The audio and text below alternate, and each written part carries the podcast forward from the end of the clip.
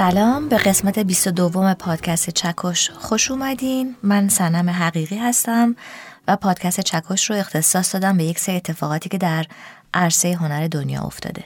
این اتفاقات محدود شده به اونهایی که به شکلی یا به دادگاه کشیده شده یا قانونگذاری خاصی رو رقم زده یا حتی از منظر حقوق هنر جذاب بوده. از قسمت قبلی یعنی قسمت 21 پادکست چکش تا این قسمت که در خدمتون هستم ماها میگذره. در طول این مدت کشورمان ایران شاهد اتفاقات و تحولات چشمگیری بود و می‌تونم بگم ما همه بعد از این اتفاقها دیگه اون آدم قبلی نیستیم.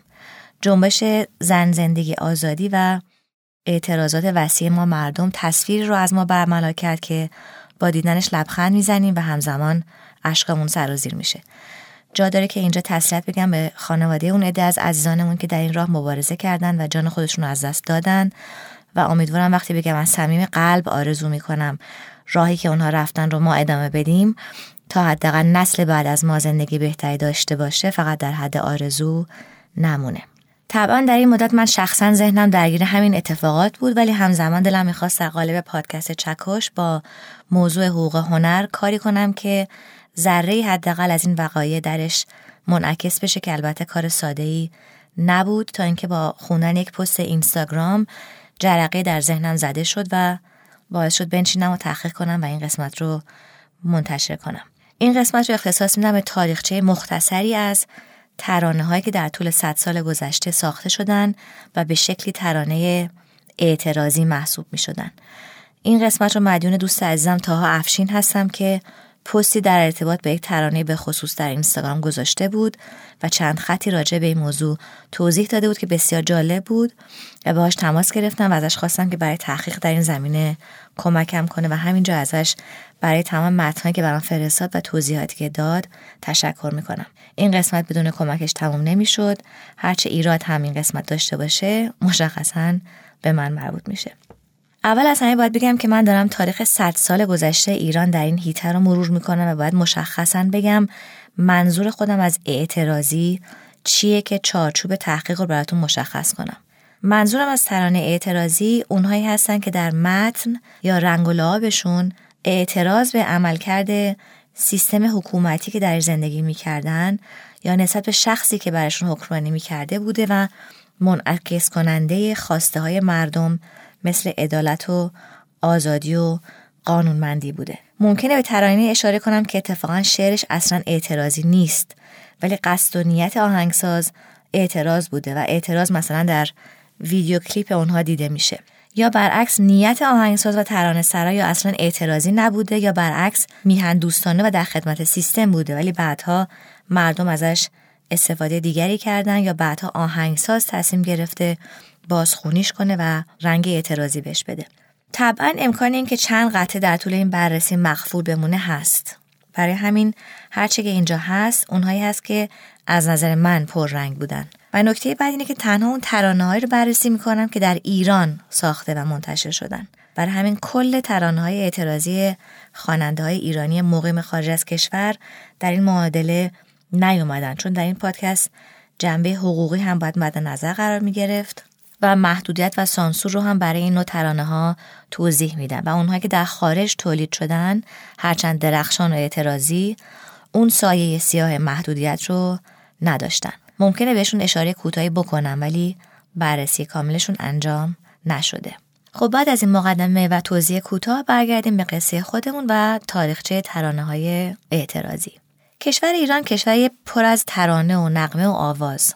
در تاریخ ایران از قرنها پیش سرود وجود داشته و داستان و ترانه سرود معمولا شعارهایی بوده که در محفل پادشاهان خونده می شده و موسیقی هم باهاش همراهی می کرده مثلا میگن کوروش هخامنشی در ابتدای هر نبرد یک سرودی می خونده و سربازانش باهاش همسرایی می کردن.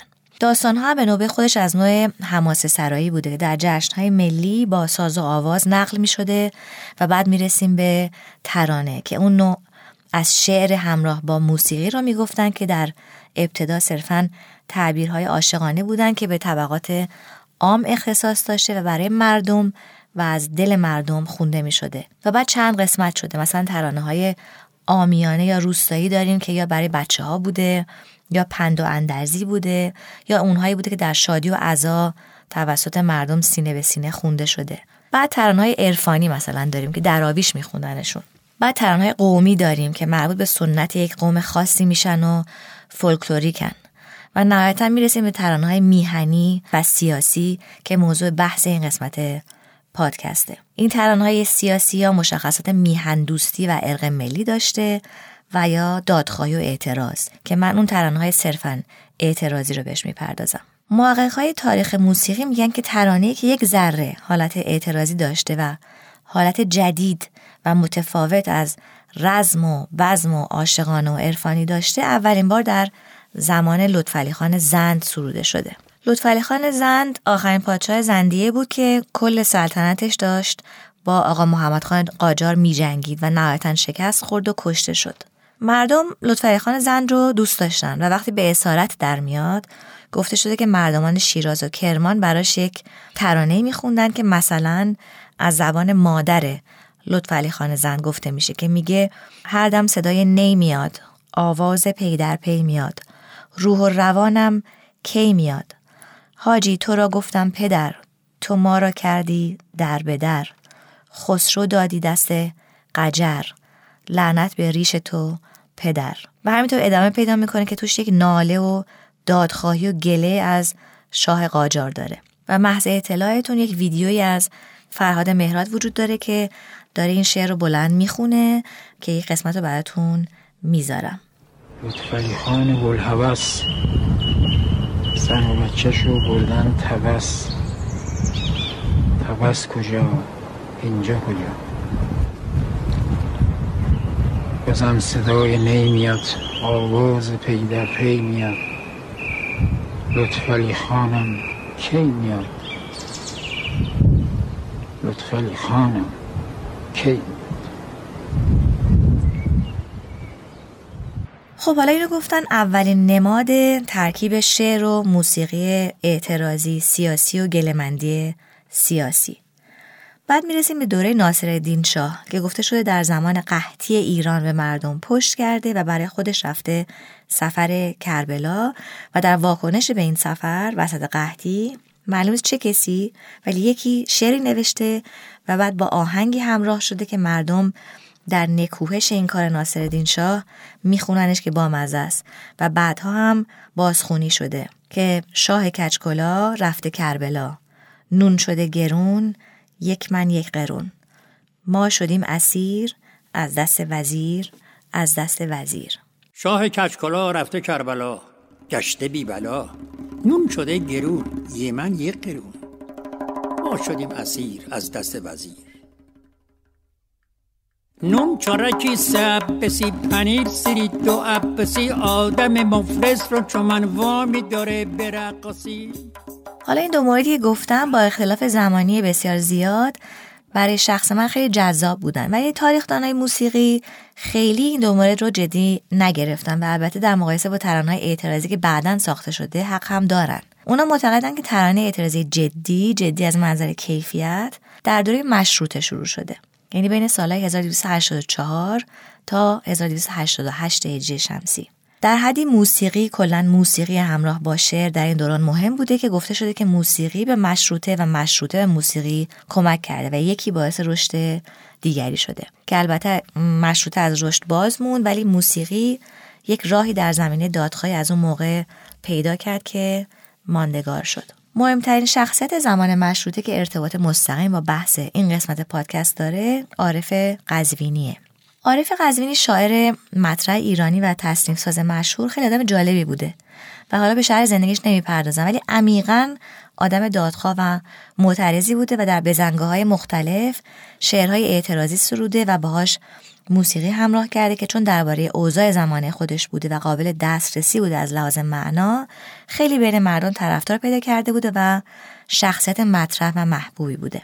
در زمان مشهود حدودا 23 4 ساله بوده و مهمترین تصنیف خودش به نام از خون جوانان وطن لال دمیده رو نوشته و اولین اجراش با ساز رو خودش با ستار نواخته و خونده. خیلی هم از قرار خوش صدا بوده. این شعر عارف قزمینی در ستایش کشته شدگان مشروطه و به تعبیر خودش برای قربانیان آزادی در دوره دوم مجلس شورای ایران ساخته.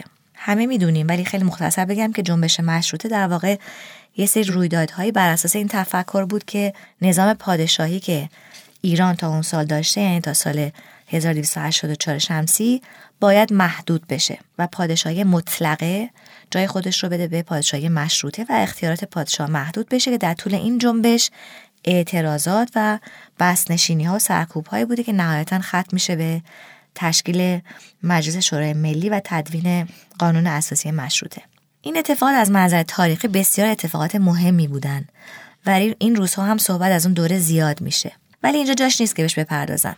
ولی اونجایش به بحث ما مربوطه اینه که عارف قزوینی در این دوره و در پی این وقایع ترانه سرایی می‌کرد. عارف قزوینی مضمون اصلی شعر از خون جوانان وطن لاله دمیده رو یعنی ارتباط گل لاله با خون و مرگ رو از افسانه زیبایی در مورد مرگ سیاوش قهرمان شاهنامه گرفته و به واقعی توجه داره که گلوی سیاوش به دست گرسیوز پاره میشه و در حین این کار گل لاله شاهد این جنایت و نهایتا مرگ سیاوش بوده و گل انقدر اندوهگیر میشه که سرش رو میندازه پایین و از اون پس میشه لاله واژگون.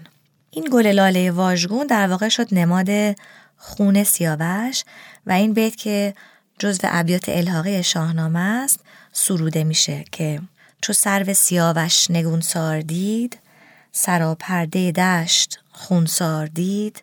بیافکند سر راز اندوه نگون بشد زان سپس لاله واژگون.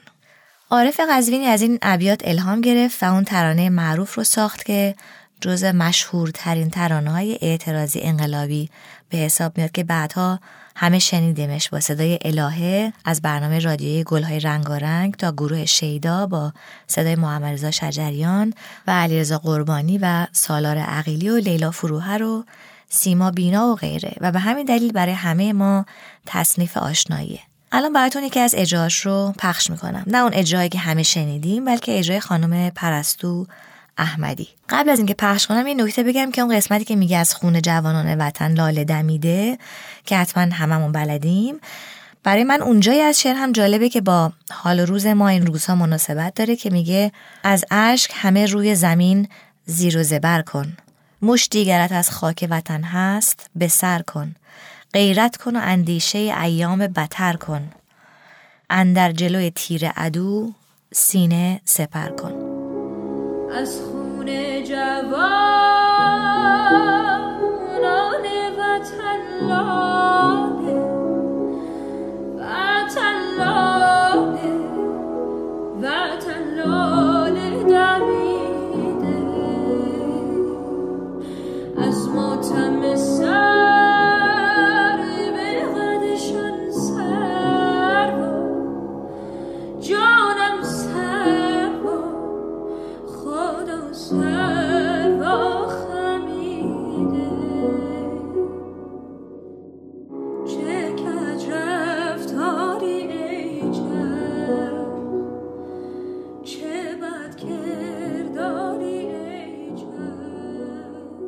خب این قطعه رو اولین ترانه اعتراضی جدی به حساب آوردن. جدی از منظر کیفیت. جالبه بدونید که در همان دوران بعد از فتح تهران و خلع محمد علی شاه اولین کنسرت مردمی برای کمک به بازماندگان شهدا و زخم خورده های مشروطه در حیات خونه علی خان زهیر دوله سیاستمدار برپا شد که تشکیل این ارکستر خودش اعتراضی محسوب می شد. یه گروه موسیقی اون زمان بود به نام گروه موسیقی انجمن اخوت به رهبری درویش خان و کل اعضای ارکستر در واقع مشروط خواه بودن و محفلی برای مبارزه با پادشاهی مطلقه داشتن و فعالیتاشون پیرو همین مبارزات بود و صدای این ارکستر رو کلا صدای انقلاب مشروطه نامیده بودن. این از این. حالا همینطور که بیایم جلو بعد از مشروطه می‌رسیم به جنگ جهانی اول که بین سال 1293 تا 1297 شمسی بود که آوازی که در این دوران اعتراضی حساب میشه ترانه موتورچی یا دایه دایه است. روایت هست که وقتی که ایران به اشغال متفقین در میاد روزها بخش وسیع از خرم‌آباد و بروجرد رو به اشغال درآورده بودند و گفته میشه که در بروجرد یک افسر روس قصد حدک حرمت زن لوری رو داشته که جمعی از مردان لور مبارزه می‌کنن و مانع این کار میشن. و این وسط دو تن از نوازندگان لور به نامهای نظر علی و علی این ترانه رو می‌خونن. و این ترانه میشه نماد مبارزه علیه دشمن اون زمان که نیروی اشغالگر بوده و زبان پسری مبارز برای مادرشه. بعدها این آهنگ در سال 1154 با صدای رضا سقایی خونده میشه.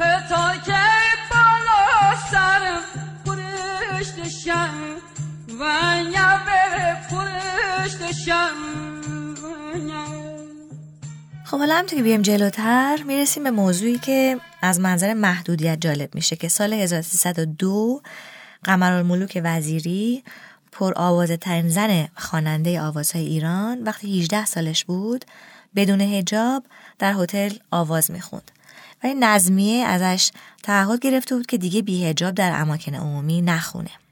حالا یه جنبه اعتراضی در مورد آواز خوندن. بعد میایم می‌رسیم به دوران رضا شاه. و جالبه که کلا در طول 16 سال پادشاهی رضا شاه دو تا ترانه اعتراضی بیشتر پیدا نکردم ولی یک ترانه خیلی جالبه. ترانه در دفاع از زنان و حق و حقوق تضعیف شدهشون به نام دختران سیروس.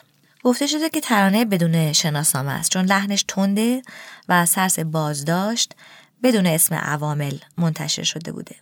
و در هر صورت ترانه رو به امیر جاهد منتصب می‌کنن. شاعر و تصنیف ساز که اشعاری با مزامین سیاسی اجتماعی می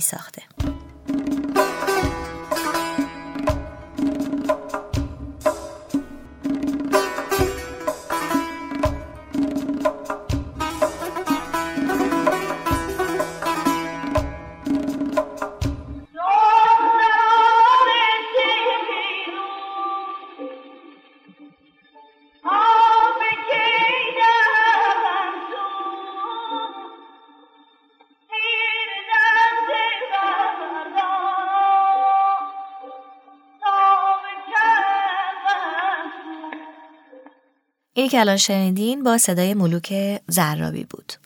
متنش واقعا جالبه. دختران سیروس تا به کی در افسوس زیر دست مردان تا به چند محبوس تا به کی خموشی ای زنان ایران. و بعد به جلوتر میگه دختران ملت تا به چند ذلت. بیافکنید از سر چادر مزلت خیلی جالبه که این شعر سال 1306 نوشته شده باشه. من اولین بار که شنیدمش واقعا گوشام تیز شد. اون سال چطور یک و اینطور تشر به زنان زده شده که از زیر بار ذلت بیان بیرون. شبیهش دیگه هیچ وقت در ترانه اینطوری با این شفافی و روکی من ندیدم.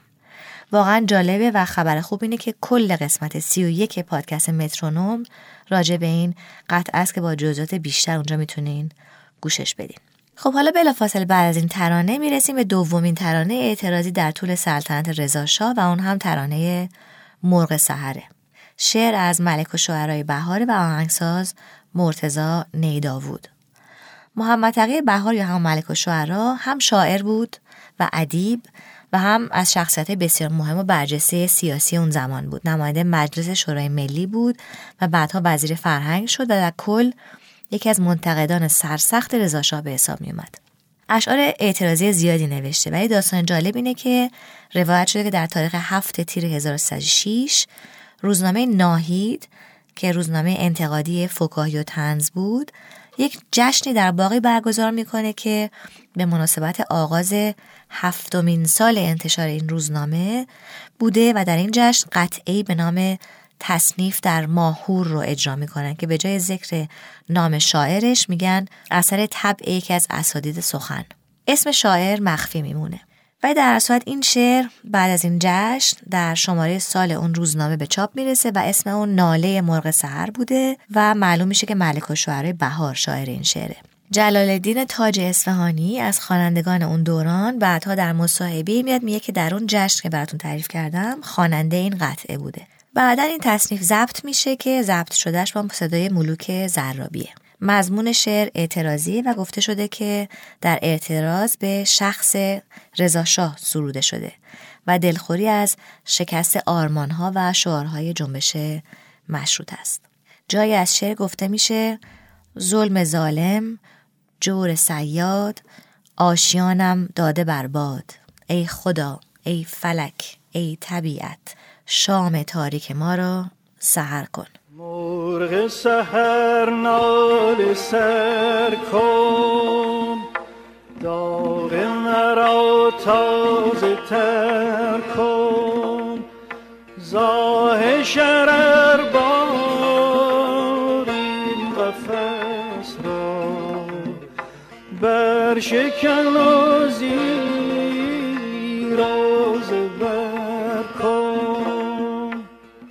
این تصریف از اون سال 1306 تا همین الان یکی از محبوب ترین ها بین ماست. و اگر در کنسرتی اجرا بشه مخاطب باش همخونی می‌کنه. و جالبه که ریشش در اعتراض بوده و مضمون رهایی از قفس و اسارت و تاریکی. تعداد ترانه اعتراضی زیاد نبوده و محدودیت ها هم وجود داشته. یعنی صدای اعتراض بدون مسئله نمیمونده. همین ملک و شوهرای بهار در دوران رضا شاه به واسطه مخالفتش با شاه هم زندانی شد و هم تبعید و کلا یک نگاه اجمالی هم به محدودیت های شعرنویسی و داستان نویسی دور رضا شاه بندازی متوجه میشین که در اون زمان هم اعتراض ها با محدودیت های جدی مواجه می شده. الان دیگه می‌رسیم به پایان سلطنت رضا شاه که با اشغال ایران توسط متفقین در جنگ جهانی دوم همزمان میشه یعنی رسیدیم به سال 1320 از این سال به بعد ترانه ها اکثرا عاشقانه میشن.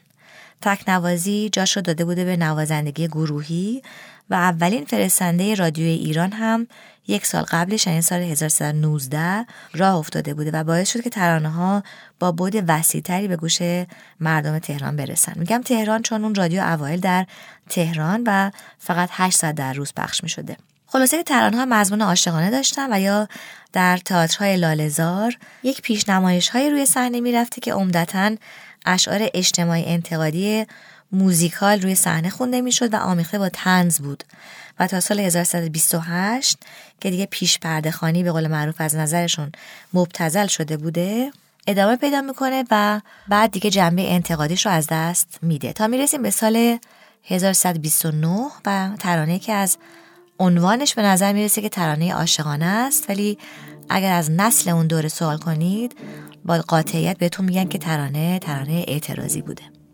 مرا ببو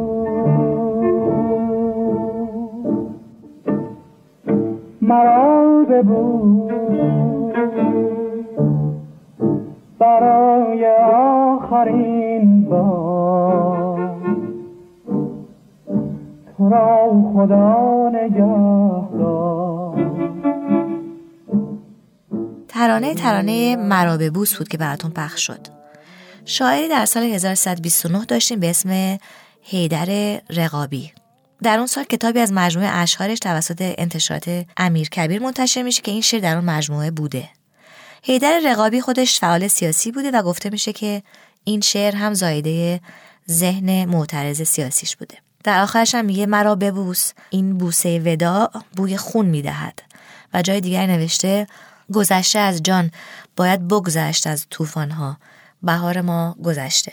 پس از سروده شدن این شعر آهنگسازی به نام مجید وفادار آهنگی برای این شعر می‌سازه و خودش میگه که اون موقع موسیقی فیلم میساخته و اولین بار این شعر رو همراه با موسیقی برای فیلم اتهام به کارگردانی شاپور یاسمی می‌سازه که خواننده آذری به نام پروانه نمازی میخوندش. و ژاله اولوف که بازیگر فیلم بوده لب می‌زده و این ترانه رو میخونده. ولی فیلم موفق نبوده و ترانه بابت این فیلم معروف نمیشه. بعدها نسخه معروفترش توسط حسن گلنراقی خونده میشه. با ویولون پرویز یاحقی و پیانوی مشیر همایون شهردار در سال 1336 روایت های متعددی هست که چطور این ترانه ضبط شده و از رادیو هم پخش شده. در اصل بدون اسم خواننده در رادیو پخش میشه و بسیار پرطرفدار و محبوب میشه. و چون پخش این ترانه مصادف میشه با دستگیری عدهای از مخالفان محمد رضا شاه این تصور میشه که ترانه اعتراض به وضع موجوده و گفته شده که گلنراقی بعد از خواندن این آهنگ چندین بار به ساواک احضار شده که بگه به چه دلیل این آهنگ رو خونده و شاعر شعر هم بابتش بازجویی شده بوده. در اصل هرچه که بوده نیت شاعر انگار سیاسی بوده. بسیاری همین ترانه رو به حزب توده و اعدام دو سرهنگ مرتبط می‌دونن و اشاره به بوسه رو به آخرین بوسه بین معشوق و فرد اعدامی رفت میدن. خب هنوز در دهه سی هستیم و می‌رسیم به واقعه 16 آذر 1332 دانشجوی دانشگاه تهران به دیدار رسمی ریچارد نیکسون رئیس جمهور وقت آمریکا از ایران و سرگیری رابطه ایران با انگلستان اعتراض می‌کنن. در صحنه دانشگاه تظاهراتی رو ترتیب میدن.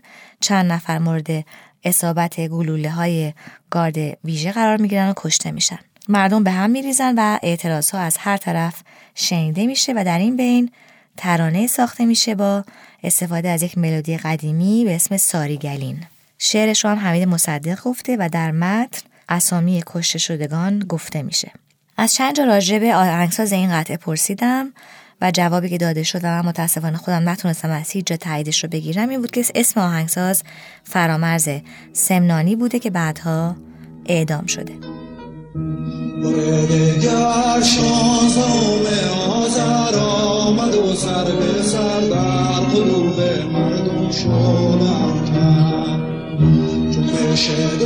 دانشجوی ایران به شهیدان در ره خلق ما خروس که تا آخرین نفر آخرین نفس گوشیم و بشنیم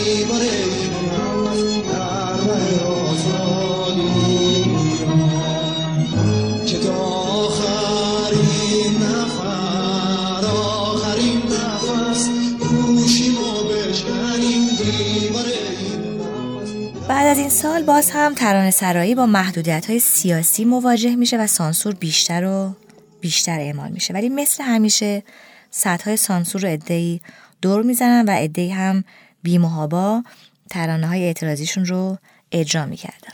حالا رسیدیم به بهمن 1349 که نقطه عطف سیاسی و هنری مهمیه در تاریخ ایران به نظرم.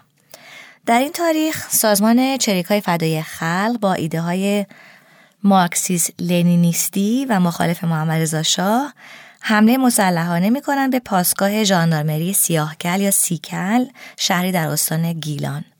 به اونجا حمله می‌کنن چون یکی از اعضاشون در اون پاسگاه زندانی بوده.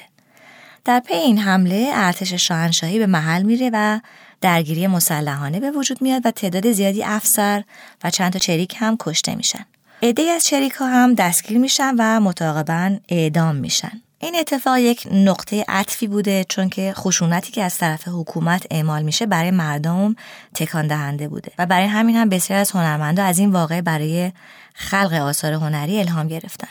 در حوزه موسیقی چند قطعه بسیار معروف داریم که از این واقعه الهام گرفتن. یکی شعر جمعه سروده شهیار قنبری رو داریم که فرهاد مهراد خونده و اسفندیار منفردزاده آهنگش رو ساخته.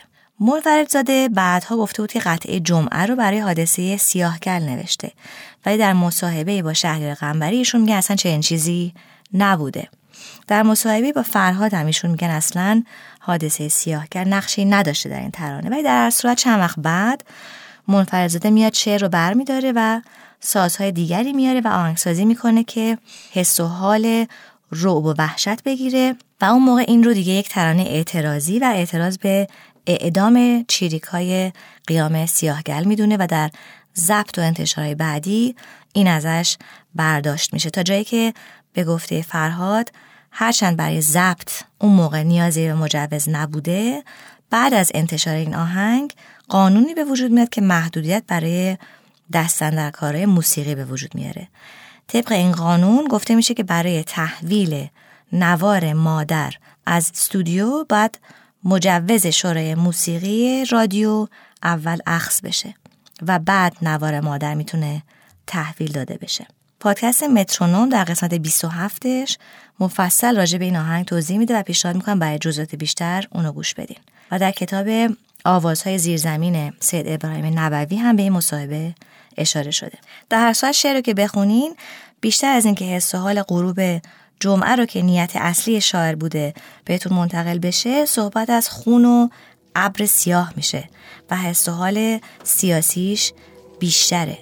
شعر میگه داره از ابر سیاه خون میچکه. جمعه ها خون جای بارون میچکه و جای دیگه میگه که آدم از دست خودش خسته میشه. با لبای بسته فریاد می‌کنه. اینی که براتون پخش می‌کنم نسخه است که بعدا منفرد زاده بازنویسی کرده. توی قاب خیسه این پنجره ها عکسی از جمعه غمگین می‌بینم. چه سیاه به تنش رخت عذاب تو چشاش ابرای سنگین می‌بینم. Glory, glory, glory, glory, glory,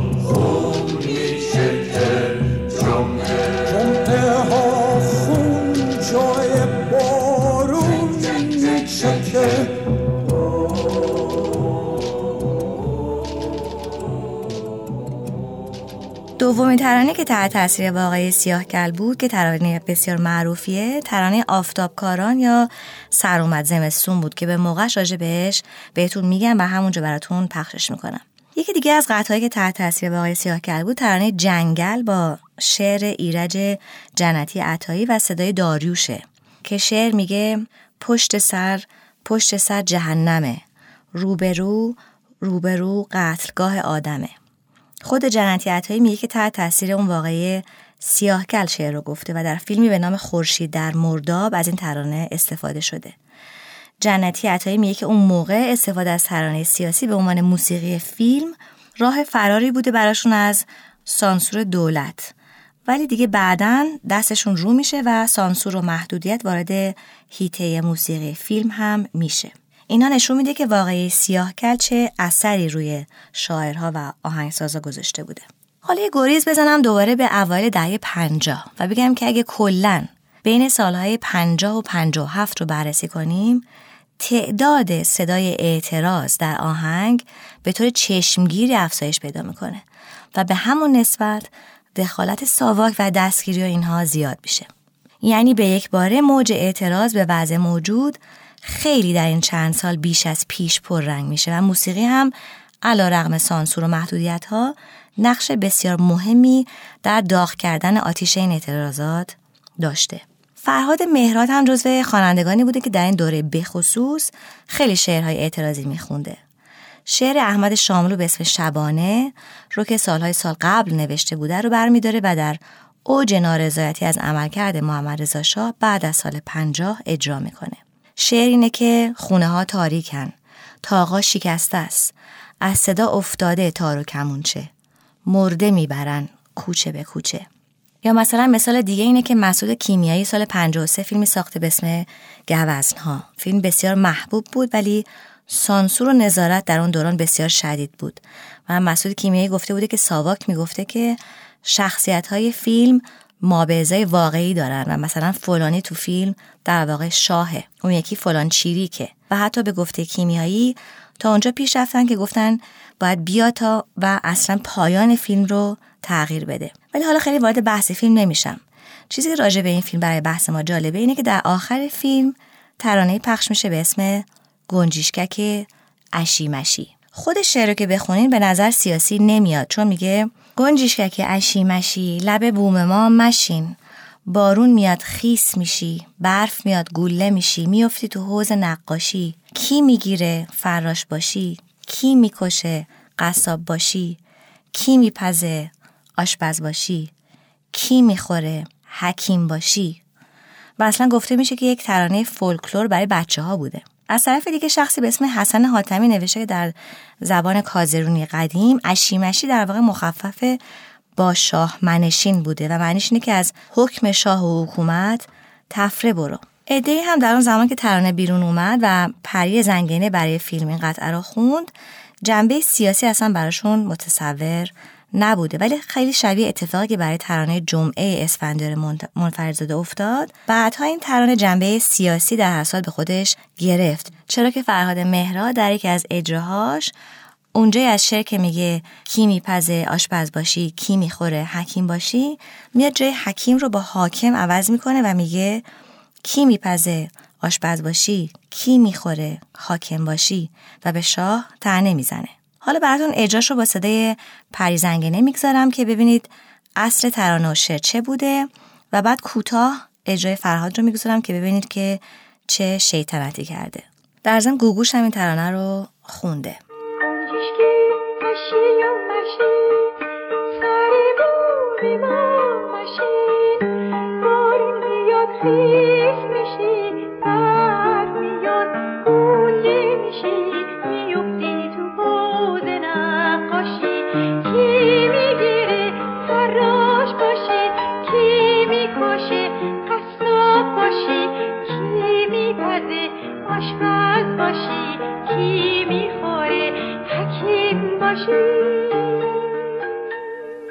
گنجشکک اشی مشی لب بوم ما مشین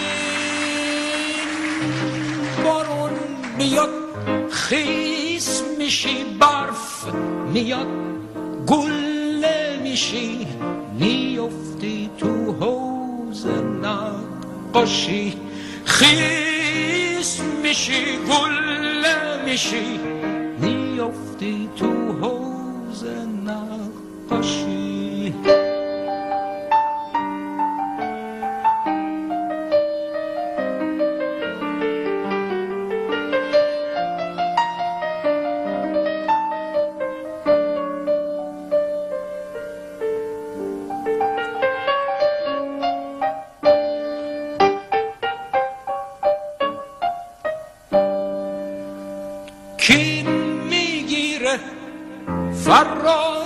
باشی کی می‌کشه؟ قصاب باشی کی میپزه آشپز باشی کی می‌خوره؟ حاکم باشی. گنجش که مشی. خب این هم از این قطعه. حالا سال 1350 هستیم. داروش اقبالی سال 1350 سه تا ترانه می‌خونه که همه اعتراضی و سیاسی محسوب میشن. یکیش ترانه رهایی آهنگساز منصور ایران نژاد و شعر از مسعود امینی.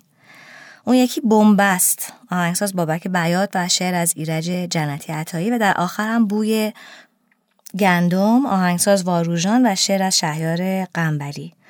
اشعار این ترانه ها کلا حال و هوای اعتراضی داشتن. توی شعر رهایی میگه داره از تنهایی گریم می‌گیره. توی این شهر دیگه موندن نداره.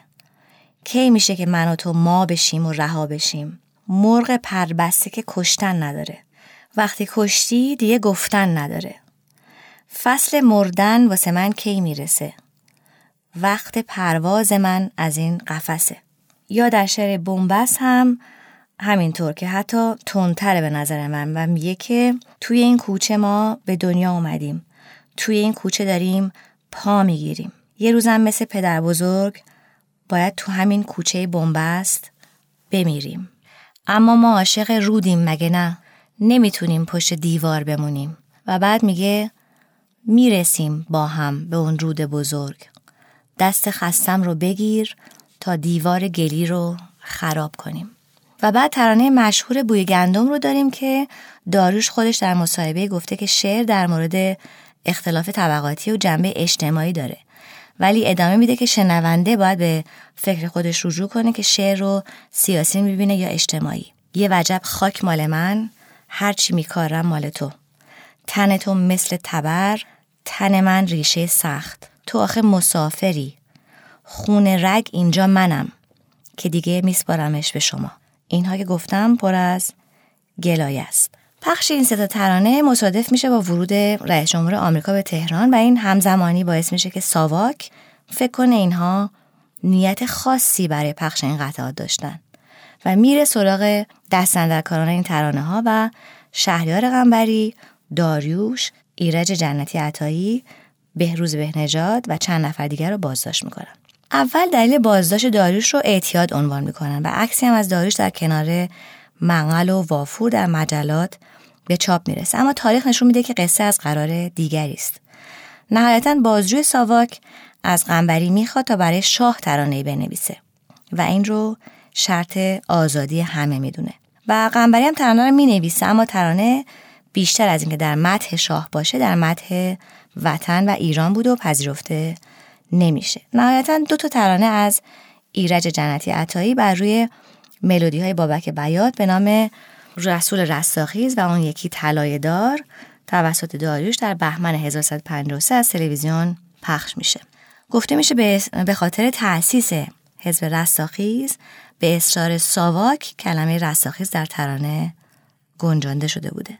اینا آزاد شده بودن ولی کمی بعد وقت ضبط ترانه از فریبرز لاچینی به نام مترسگ با کلام اردلان سرفراز و خواننده داریوش به بهانه که مترسگ استعاره از شاهه مجددا داریوش بازداشت و بر یک سال ممنوع صدا میشه. در نهایت این ترانه با جایگزینی عروسک به جای مترسگ توسط ستار خونده میشه.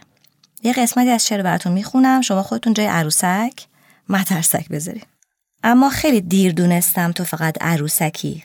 کور و کر بازیچه باد مثل یک بادبادکی. دل سپردن به عروسک منو گم کرد تو خودم.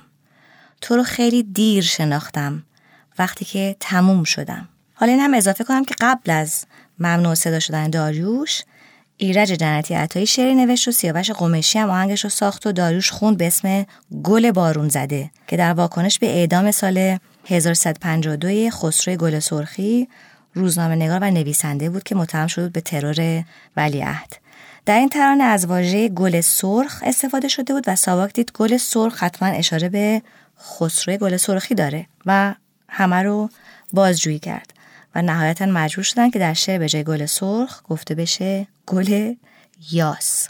خب همونطور که می‌بینین از سال 1350 انگار یک انفجار اعتراض در حوزه آهنگسازی رخ میده. علیرغم محدودیت ها و بگیر و ببندها نارضایتی های زیادی به نسبت سالهای قبل دیده میشه. حالا می‌رسیم به انقلاب 57 شب از تو چهره میهن سیاهه.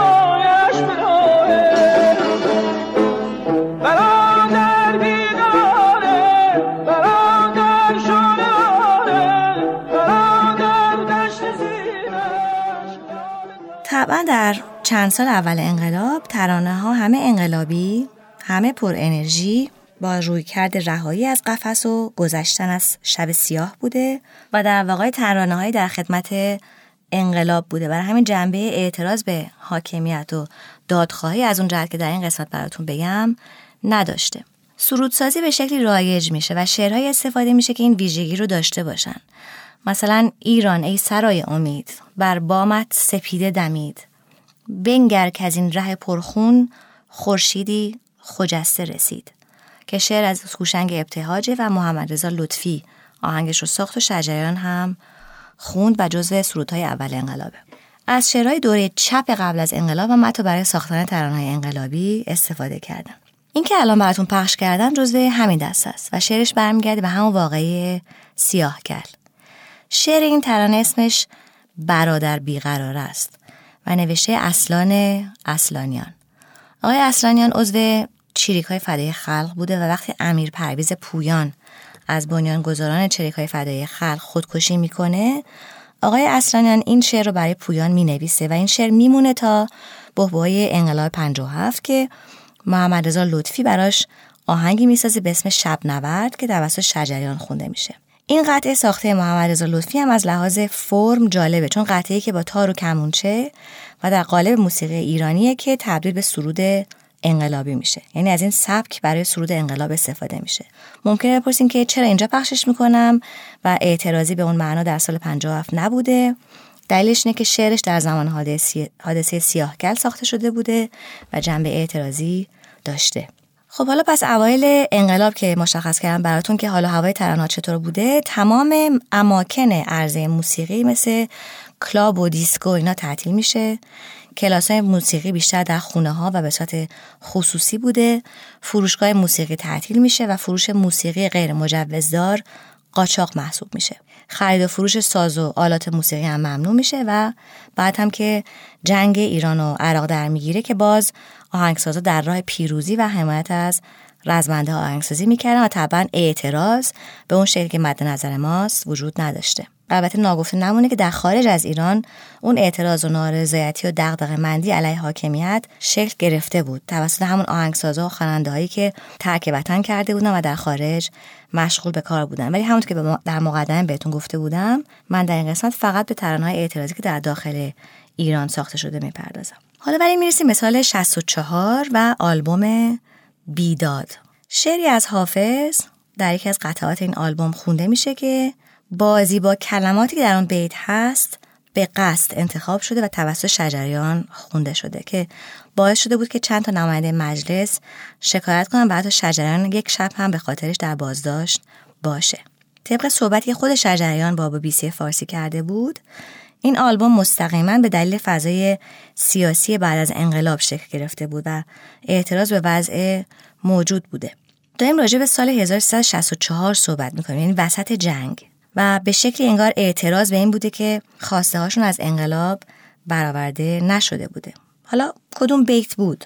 حافظ غزلی داره که بیتی از اون غزل میگه شهر یاران بود و خاک مهربانان این دیار. مهربانی کی سرآمد شهریاران را چه شد؟ که وقتی شجریان این بیت رو می‌خونه مسئولان معتقد بودن که این تنیز به اونها. شهریاران را چه شد؟ منظورشون مسئولان وقت بوده. خلاصه می‌بینیم که حاکمیت دوباره این نوع اعتراض و نقد و گلمندی شهروندان در قالب اثر هنری رو بر نمیتابن و محدودیت ها اثر گرفته میشه خب الان رسیدیم به تیر 67 که در خلال جنگ ایران عراق هواپیمای مسافربری 655 تهران دوبی در آسمان با شلیک موشک آمریکا سرنگون میشه. عکسای از جسدهای شناور روی آبهای خلیج فارس رو یادمون نمیره و همه می‌دونن چقدر این اتفاق از همه نظر تکان دهنده بود. و این غم در کارهایی که در اون سال و بعد از اون در کارهای آهنگسازان و کنسرت هایی که برگزار می‌شد دیده می‌شد. ولی همچنان اعتراض به حاکمیت به اون شکل که قبل از انقلاب براتون شرح دادم نبود. در کنار این اتفاق جنگ بود. اعدام های پی در پی بود. خفقان بود. محدودیت بود و شاید برای نسل جوان الان اون سیستم سرکوب و محدودیت اون زمان غیر قابل تصور باشه. چون شکل خیلی خاصی داشت و دلیل اینکه خیلی شفاف اعتراضی نمی‌شد این درجه از محدودیت هم بود. و رفته رفته این موضوع تغییر کرد. اواخر دهه 60 دیگه اعتراض و دادخواهی بیشتر دیده میشه.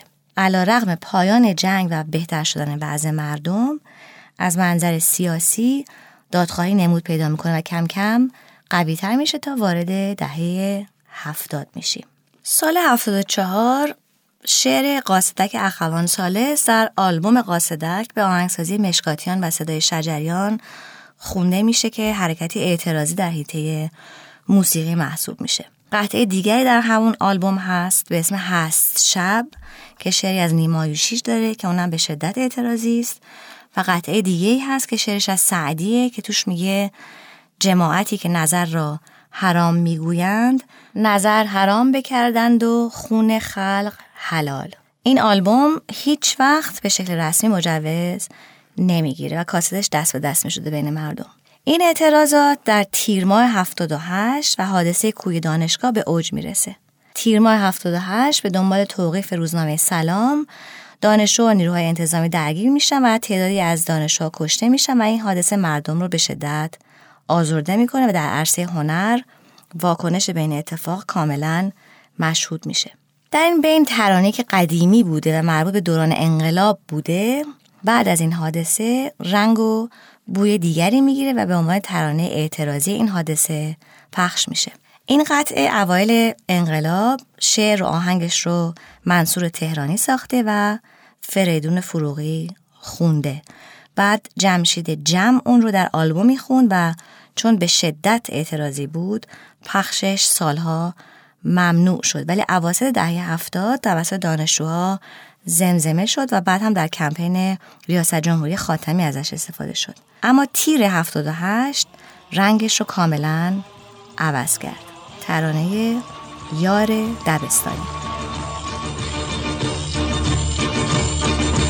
یار دبستانی من با من و همراه منی. چوب الف بر سر ما بغز من و آه منی. حک شده اسم من و تو روتن این تخت سیاه. ترچه بیداد و ستم مونده هنوز رو تن ما.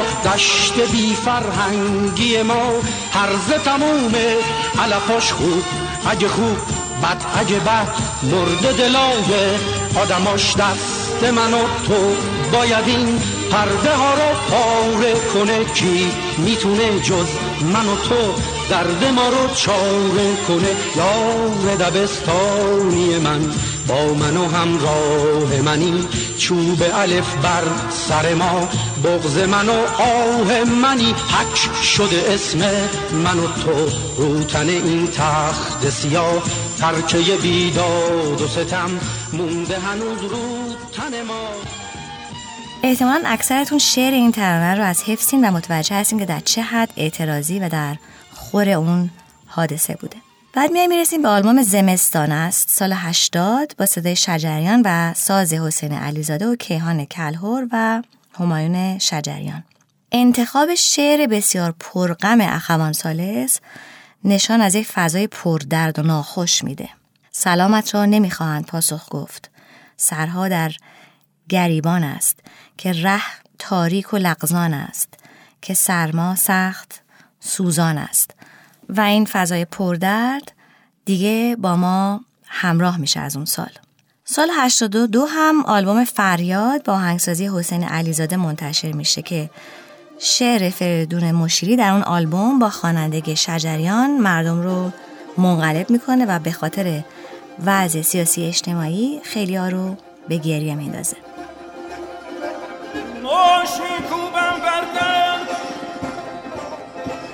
پنجه می سایم بر پنجره ها من دوچار خفقان خفقان. من به تنگ آمدم. از همه چیز. بگذارید حالی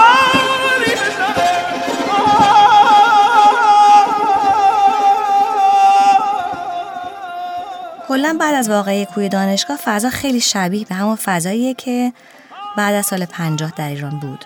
یعنی نقش موسیقی به عنوان وسیله اعتراض به وضعیت موجود خیلی در اوایل دهه 80 پررنگ میشه. و حالا در کنار موسیقی کلاسیک ایرونی و تاثیرپذیریش از وضعیت سیاسی اجتماعی می‌رسیم به اعتراض شفافتر و موسیقی زیرزمینی رپ فارسی و راک و پاپ فارسی که در دهه 80 عیان میشن. اون صدای اعتراضی که در دهه 70 پا گرفت دیگه در دهه 80 با موج صدای زیرزمینی قوی تر شد. زیرزمین از این مدرک مجوز برای فعالیت بهشون داده نمی شده و به عبارتی یواشکی موسیقی ساخته می شده. حالا جالبه که کلا تعداد بسیار زیادی از آهنگسازها و خواننده ها مجوز نمی گرفتن و همون واژه زیرزمینی بهشون اطلاق می شد و لزومش اشعارشون اعتراضی نبود. ولی صرف موجودیتشون و اینکه داشتن کاری می‌کردن که از نظر قانونی مجاز نبود خودش یه اعتراضه. یعنی دیگه من مثل قبل نمی‌تونم دست بذارم روی یک آهنگ خاص که در ایران ضبط شده و به واسطه شعرش بگم خب این یک اعتراض فاحش و عیان به وضع سیاسی اجتماعی موجود اون زمانه. خودشون به صرف زیرزمینی بودنشون بالاخره معترض حساب میشن. و تعدادشون هم در آن دهه و دهه بعد اصلا کم نیست ولی باز من سعی می‌کنم اونهایی رو پررنگ کنم که در ایران بودن و متن ترانه‌هاشون اعتراضی محسوب می‌شد.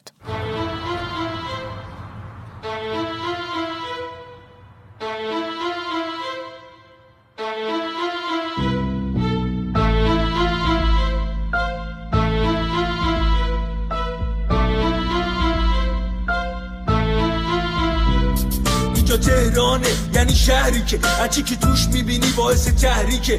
تحریک روح تا تو آشغال دونی. می‌فهمی تو هم آدم نیستی یا آشغال اینجا همه گرگم میخوا باشی مثل بره. بزا چشا گوش تو من واکنم یه ذره. اینجا تهران لعنتی شوخی نیستش. خبری از گل و بسنی چوبی نیستش. اینجا جنگل بخور. تو خورده نشی. اینجا نصف عقده ای نصف وحشی. اختلاف طبقاتی اینجا بیداد می‌کنه. روح مردم و زخمی و بیمار می‌کنه. کنار همه فقیره و مایه داره. خفه توی تاکسی. همه می‌خواد کرایه ندم حقیقت روشن خود تو به اون را نزن. روشنترش می‌کنم پس بمون جا نزن. خدا پاشو من چند سالی با درد دارم. خدا پاشو پاشو نشو ناراحت از کارم. کجا هاشو دیدی تازه اول کارم. خدا پاشو من یه آشغالم با چرخش کنار یه بنزه این قطع اختلاف با صدای سروش لشکری یا همون هیچکس بود؟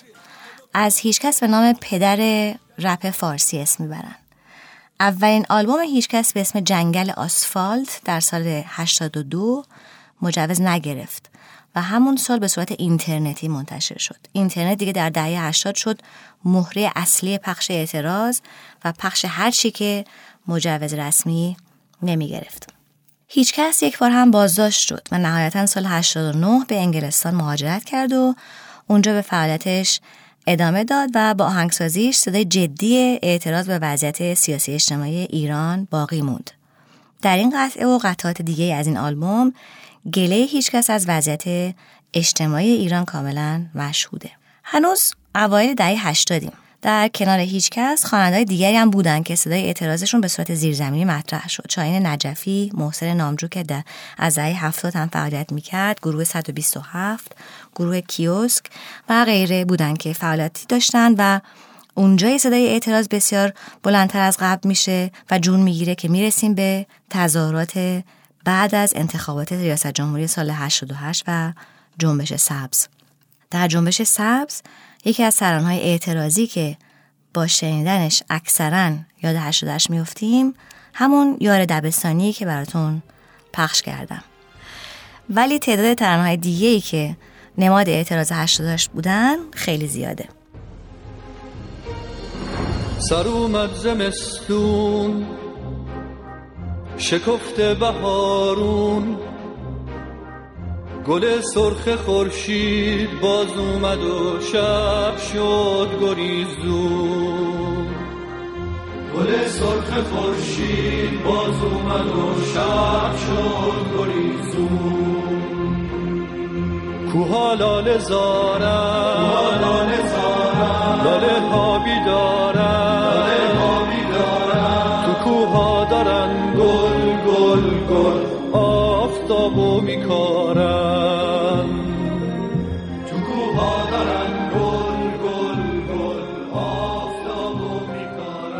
قطعه که شنیدین اسمش هست آفتابکاران جنگل یا سر اومد زمستون این هم جزو همون قطعاییه که براتون گفتم اول انقلاب ساخته شد و اون موقع در خدمت انقلاب بود و در جنبش 88 کاملا یکی از چند ترانه معروف اون دوران به حساب می اومد. قطعه در آلبومی بود به اسم شراره های آفتاب که در آمریکا ضبط شد و بعد به شکل کاست وارد ایران شد و میلیون میلیون نسخه ازش پخش شد و سروده هایی بود از سعید سلطانپور که در زندان شاه نوشته بود. با صدای داوود شراره ها اینی که پخش کردم صدای شرها نیست البته. متنش همونطور که از تیترش معلومه اشاره به شروع بهار داره و لاله ها که بیدارن و گل سرخ خورشید که باز اومده و شبی که شده گریزون. در کنار این قطعه ترانه معروف همراه شو عزیز یا رزم مشترک هم توی جنبش سبز بازخونی شد این ترانه سال 57 مثل قطعه قبل در خدمت انقلاب ساخته شد و شخصی به نام برزین آذرمهر رو نوشت که البته گفته میشه اسم مستعاره و در واقع پرویز مشکاتیان خودش اون شعر رو نوشته و شجریان میخونتش در جنبش 88 هم با صدای شجریان و هم با بازخونی محسن نامجو هر دو در طول جنبش از های اعتراضی به وضعیت سیاسی اون سال محسوب می شدن. ولی قطعی که در 88 ساخته شد و مستقیما برای حوادث بعد از انتخابات ریاست جمهوری بود قطعه توفنگت را زمین بگذار یا زبان آتش با شعری از فریدون مشیری بود که آهنگسازیش رو خود شجریان کرد و خودش هم خوند و باعث شد که دیگه بعد از اون نتونه در ایران روی صحنه بره و کنسرت داشته باشه. و اصلا محبوبیت شجریان بابت موضعی که در 88 گرفت و همراهیش با مردم و انتشار این قطعه صد چندان شد. فنگت را زمین بگذار فنگت را زمین بگذار که من بیزارم از دیدار.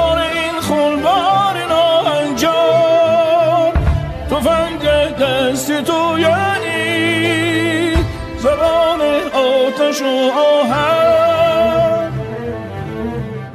من اما پیش این اهریمنی ابزار بنیان کرد ندارم جز زبان دل زبان دل. دلی لبیز از مهر تو ای با دوستی دشمن. حالا در کنار اینها قطعه که عده زیادی ازش اسم بردن ولی بعد از 88 ساخته شد و خونده شد ولی برای عده زیادی یادآور جنبش سبزه قطعه ایست از هیچ کس که سال 89 منتشرش کرد در خارج از کشور به اسم یه روز خوب میاد. با اینکه قرار نبود ترانه‌های اعتراضی ساخته شد در خارج رو بر بشمرم ولی این قطعه در ذهن مردم در کنار اون قطعه دیگه که براتون گفتم پررنگه و نمیشه ازش اسم نبرد. مشابه هیچکس کسی که همون سالا مهاجرت کرد و دو قطعه ای که ساخت ارتباط مستقیم با 88 داره شاهین نجفیه که یکی از کاراش اسمش وقتی خدا خوابه هست و اون یکی ندا. حالا از اینا که اسم بردم سریع از چند قطعه خارج ساخته شده مطرح 88 و مربوط به اون سالم اسم برم فقط و رد بشم. داریوش ترانه دوباره میسازمت وطن رو داشت. کیوسک قطعه بارون نمیاد اینجا رو داشت. محسن نامجو گلادیاتور رو داشت. دریا دادور نام جاوید وطن رو داشت حامد نیکپی خس و خاشاک رو داشت و قطعات دیگه که در خارج ساخته شد. ولی در داخل ایران باز ما قطعه سرود شب گروه 127 رو داریم و هزار تا قصه پالت رو که 88 نوشته شد و چند سال بعد منتشر شد و گفته میشه که پیرو وقایع 88 ساخته شده و برای بعضی یادآور اتفاقات 88 یا گروه بمرانی قطعه روزهای خوب رو داشت که متنی بسیار شاد داره. ولی ویدیو کلیپ و خانش بسیار متفاوت و غیر شادش یه رنگ و لاب اعتراضی داره. و یا بازنویسی شعر علی کوچولو و تبدیلش به یک شعر پرتعنه به وضعیت اجتماعی اون سال. از سال 88 همینطور که میایم جلو اولا اعتراض ها زیاد شدن. اعتراضات دیمای 96 رو داریم. مرداد 97 رو داریم. آبان 98 رو داریم که یادمون نمیره که یک هفته کل اینترنت قطع شد و صدای اعتراضی در اون یک هفته اصلا شنیده نشد. ولی بعدش شلیک موشک به هواپیمای اوکراین رو داشتیم و بار غمی که روی شونه نشست و در طی این ده سال طبعا هر چی که در داخل منتشر شد به صورت شفاف اعتراضی نبود ولی در خارج خیلی زیاد بود. ولی مهدی یراهی جز کسانی بود که در کنسرتی در دی 97 به خاطر نشون دادن اعتراضش به وضعیت کارگرا ممنوع کار و ممنوع تصویر شد. بعد برگشت و بهمن 98 یه قطعه رو تقدیم کرد به یکی از کشته شدگان آبان 98 و مجددا ممنوع فعالیت شد. آهنگ نرو بمان گروه پالت هم سال 96 درآمد که خیلی بین جوان ها همون موقع و بعدها به عنوان آهنگ اعتراضی خونده شد. در متن این آهنگ میگه شب سیاه و چشم بیدار شب سیاه و سایه تار شب سیاه و باد و باران شب سیاه و ماه پنهان. و ادامه میده که بهار ما گذشته شاید. بهار ما گذشته انگار. بعد می‌رسیم به سال 1400 و برای بیابی خوزستان مهدی گراهی که اهل احوازه آهنگی به اسم احواک می‌خونه. به زبان عربی که بسیار زیباست و در پادکست آسو راجع بهش صحبت می‌کنه. که بعد از انتشار سعی شده بوده که قطعه رو از تمامی سایت ها حذف کنن. در خارج هم در این سال علی عظیمی مجددا هیچ کس و خیلی های دیگه قطعات زیادی رو منتشر کردن. می‌دونم که از تعداد زیادی اسم نبردم و لیستی که دادم طبعا کامل نیست و ولی کافی بدونین که تعدادش خیلی زیاده. میایم تا می‌رسیم به شهریور 1401 محسا ژینا امینی تحت بازداشت گشت ارشاد کشته میشه و جنبش زن زندگی آزادی رقم می‌خوره.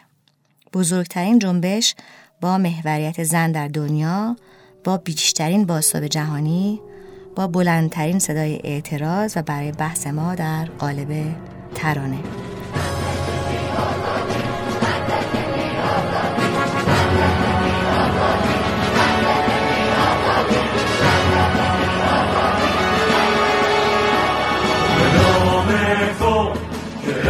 رمز ما شب محسا طلوع صد ندا. بخوان که شب سرود زن شود. که این وطن وطن شود. شبا هنگام میان کوچه ها. به در کوبت به نوبت شما. برادرم که سنگر من است. چو سای سال روشن است. دویدنش فراخ سینهش چو جان پناه و معمن است شاهدان تازیان می‌زنند. ریز جان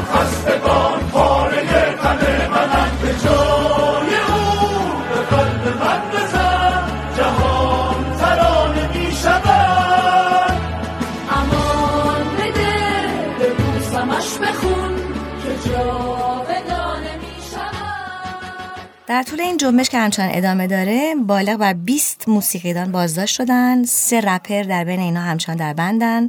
و جدا از اینکه از منظر سیاسی و اجتماعی بزرگترین و کم سابقه ترین اعتراضات نمود پیدا کرد موسیقی جز پایدار و باثبات این جنبش موند. در آن حد که قطعه ای که ایدش از جمعآوری گله های کاربرای توییتر از وضعیت سیاسی اجتماعی جامعه با کلیدواژه برایه به دست اومد و در اتاق خواب شروین حاجی پور سازنده و خواننده این قطعه ضبط شد و در دو روز چهل میلیون بار شنیده شد و آنقدر با مردم ارتباط برقرار کرد که در سطح جهان به زبانهای خارجی بازخونی شد و بعد جایزه گرمی رو برای بهترین آهنگ مربوط به قسمت تغییر اجتماعی رو برد. یک بار دیگه نشون داد که ارتباط موسیقی و تاثیرش بر جنبش اعتراضی چقدر زیاد و پر اهمیته. برای توی کوچه رخصیدن برای ترسیدن به وقت بوسیدن برای خواهرم خواهرت خواهرامون برای تغییر مغزها که پوسیدن برای شرمندگی برای بیپولی برای حسرت یک زندگی معمولی برای کودک زبال گرد و آرزوهاش برای این اقتصاد دستوری برای این هوای آلوده برای ولی و درختای فرسوده برای پیروز و احتمال انقرازش برای سگهای بیگناه ممنوعه برای گریه های در کنار این قطعه صدای اعتراض محکمی رو از دل چهارمحال بختیاری داریم. که از همان ابتدای جنبش صدای اعتراضی کاملا مشهود با مضمون شفاف و رک و پوسکنده داشت و سازندهش در زمان ضبط این قسمت همچنان در زندانه. بعد از شهریور قطعات اعتراضی قدیمی که ساخته بود هیت شد و خودش شد صدای بلند اعتراض. توماج صالحی و به امید آزادیش. بله بله قربان. زندگی نرماله یه سال کار کار کرد. یه شب شام کفاره. بله چشم قربان. زندگی نرماله به جز اینم نمیگیم. مبادا کی جرم باشه. بله بله قربان. زندگی نرماله یکی تو گور خوابه یکی ده تا برج داره. بله چشم قربان. زندگی نرماله حقمونو نمی‌خوایم. مبادا کی جرم باشه. قربان پایین رو دیدید سفره خالی رو دیدید. شما نورتون زیاد شهر تاریک رو دیدید. اینجا که باریک کمر چون خونه رو مکیدید. اینجا که کسافتتون رو از بالا میریزید. دیدید چقدر فرق داریم دوریم ازتون بیلیت نمی‌خواد دعوت منی تمتون پسر برو تو اتاق آقا رو نترسون. ایشون کهنه و پاره ندیدن نه حتی از یکی دیگه از قطعات بسیار پرشور این جنبش رو هم بشنویم.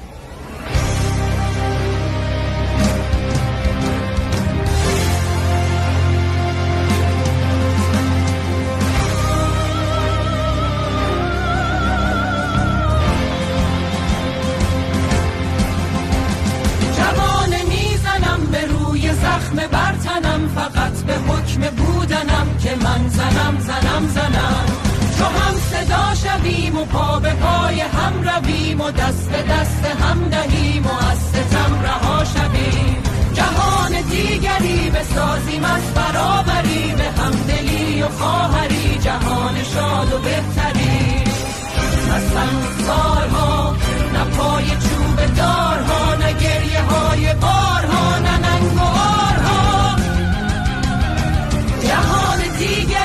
بسازیم از برابری به همدلی و خواهری. جهان شاد و بهتری. وقتی من مشغول تحقیق راجع به موضوع بودم اولا که با دریایی از اطلاعات بسیار بسیار جذاب مواجه شدم که امیدوارم یه روزی کسی همت کنه و در قالب یک کتاب یا ترجمه کتاب صوتی این صد سال موسیقی اعتراضی رو با بررسی تخصصی موسیقی منتشر کنه. این قسمت پادکست یک مختصری بود واقعا. و چیزی در آخر برای خودم به ما جمعبندی روشن شد اینه که دقیقا 100 ساله که موسیقی صدای اعتراض بوده و دقیقا 100 ساله که موسیقی در کنار آثار هنری دیگه محدود شده. دقیقا 100 ساله که وضع آزادی بهتر که نه بدتر شده. دقیقا 100 ساله که هنرمندا محدود و محدودتر شدن و دقیقا 100 ساله که کسی از پای ننشسته. و صد ساله که وقتمون صرف رد سرکوب و محدودیت گذشته و صد ساله که امید داریم. این قسمت رو با صدای زنان در بند زندان اوین که نسخه فارسی شده قطعه بلچاو رو خوندن به پایان می‌برم. این قسمت رو تقدیم می‌کنم به روح تمام درگذشتگان جنبش زن زندگی آزادی و امید دارم که چون هم صدا شویم و پا به پای هم رویم و دست به دست هم دهیم از ستم رها شویم. با آرزوی فردای بهتر خدا نگهدار. آره، اینو گوش کنیم. یک دو سه. خاک این گندم تو خیابونه. خوشه خشم من و تو تشنه بارونه. حق ما کمی نیست زانوی غم نیست قلب ما